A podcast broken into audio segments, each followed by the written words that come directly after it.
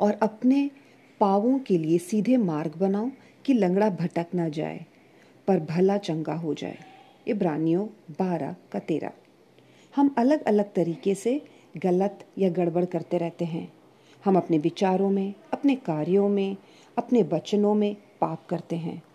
ये वही चीज़ें हैं जो हमें अपंग करती हैं और हमें हमारी आध्यात्मिक यात्रा में धीमा कर देती हैं।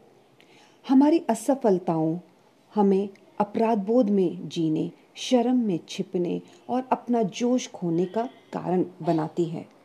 शैतान हम पर आरोप लगाने और हमें पटरी से हटाने और हमें अपनी पूरी क्षमता से जीने में हतोत्साहित करने के लिए अवसरों की तलाश करता रहता है। हमारे जीवन में पाप के प्रति दो गलत प्रतिक्रियाएँ हो सकती हैं। या तो हम अपनी गलतियों का बचाव कर सकते हैं और अपने हृदय को परमेश्वर द्वारा किए जाने वाले सुधार के लिए कठोर कर सकते हैं, या फिर हम निराशा और लाचारी में बिखर सकते हैं।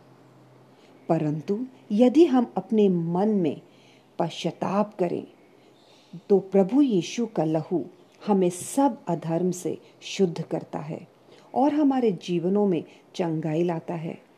इसलिए जो कुछ अपंग हो चुका है, उसे और खराब ना होने दें, बल्कि परमेश्वर के अनुग्रह के सिंहासन के सामने आए और चंगे हो जाएँ और मज़बूत हो जाएँ।